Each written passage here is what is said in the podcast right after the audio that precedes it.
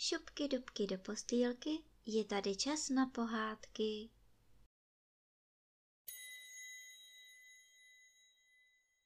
Dnes vám budu vyprávět pohádku z knížky Ferda Mravenec v cizích službách, kapitola jedenáctá o kamarádech v převlečení a o tom, jak pumpa praskla.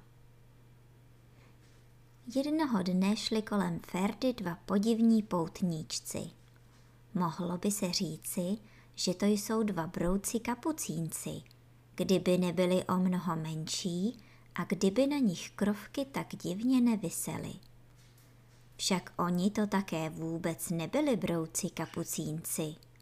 Když se jeden z nich přiblížil k Ferdovi a odkryl trošičku kapuci, tu Ferda s úžasem shledal, že je to převlečený černý mravenec.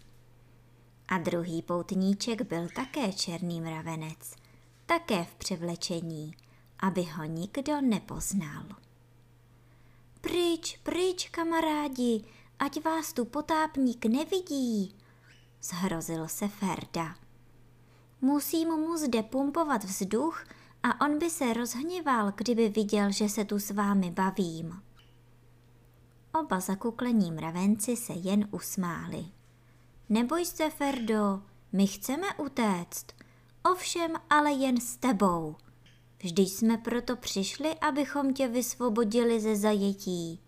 A aby tě nikdo po cestě nepoznal, ušili ti naše švadlenky také jednu kapuci, aby se mohl přestrojit.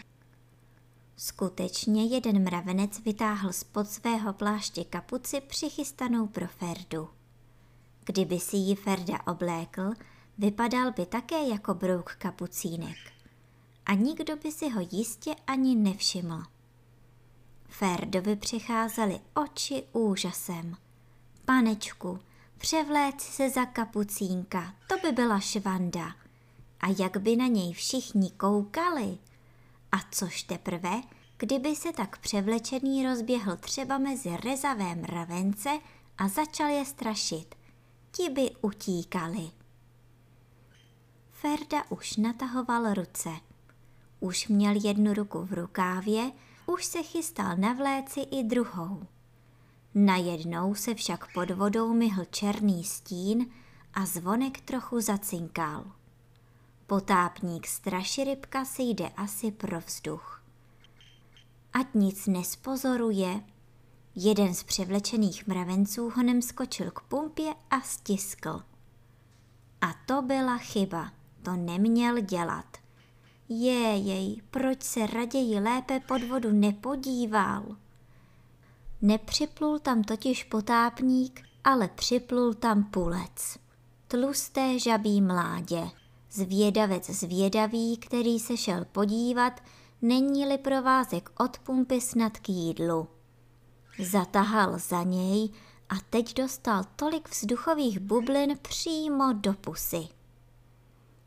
Co byste vy udělali, kdyby se vám to stalo? Asi byste křičeli, naříkali a možná, že byste i plakali.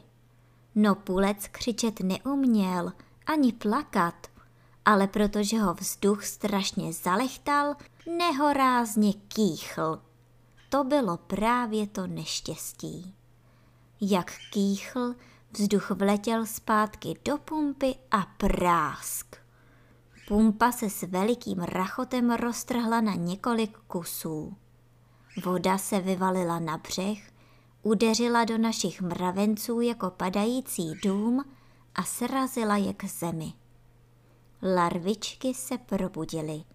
Nejdříve mysleli, že je to zemětřesení, ale pak zavolali na tatínka.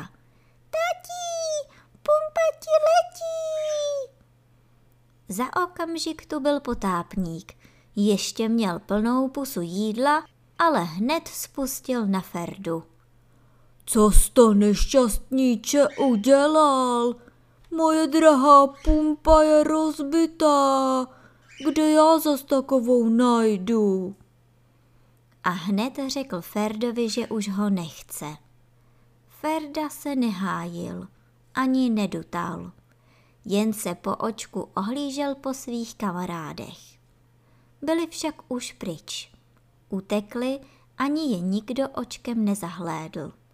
I tu jeho kapuci vzali sebou, ale Ferdu ovšem neosvobodili. Celou noc potom telegrafovali cvrčci hlasitým cvrkotem na všechny strany oznámení, že potápník Straširybka má šikovného mravence a kdo by ho chtěl.